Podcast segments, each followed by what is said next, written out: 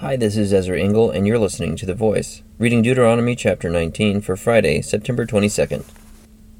When the Lord your God has destroyed the nations whose land he is giving you, and when you have driven them out and settled in their towns and houses, then set aside for yourselves three cities centrally located in the land the Lord your God is giving you to possess. Build roads to them, and divide into three parts the land the Lord your God is giving you as an inheritance so that anyone who kills a man may flee there. This is the rule concerning the man who kills another and flees there to save his life. One who kills his neighbor unintentionally, without malice aforethought.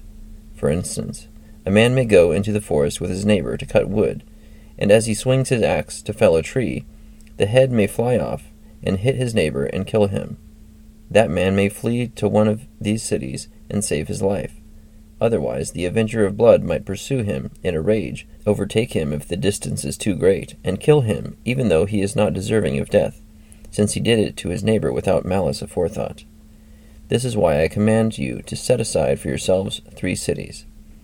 If the Lord your God enlarges your territory, as he promised on oath to your forefathers, and gives you the whole land he promised them, because you carefully follow all these laws I command you today, to love the Lord your God, and to walk always in his ways, then you are to set aside three more cities.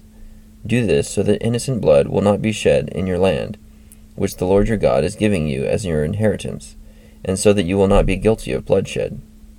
But if a man hates his neighbor, and lies in wait for him, assaults and kills him, and then flees to one of these cities, the elders of his town shall send for him, bring him back from the city, and hand him over to the avenger of blood to die.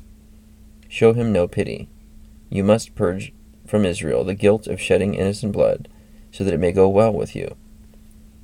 Do not move your neighbor's boundary stone set up by your predecessors in the inheritance you receive in the land the Lord your God is giving you to possess. One witness is not enough to convict a man accused of any crime or offense he may have committed. A matter must be established by the testimony of two or three witnesses. If a malicious witness takes the stand to accuse a man of a crime, the two men involved in the dispute must stand in the presence of the Lord before the priests and the judges, who are in office at the time. The judges must make a thorough investigation, and if the witness proves to be a liar, giving false testimony against his brother, then do to him as he intended to do to his brother. You must purge the evil from among you. The rest of the people will hear of this and be afraid and never again will such an evil thing be done among you. Show no pity, life for life, eye for eye, tooth for tooth, hand for hand, foot for foot. Deuteronomy chapter 19.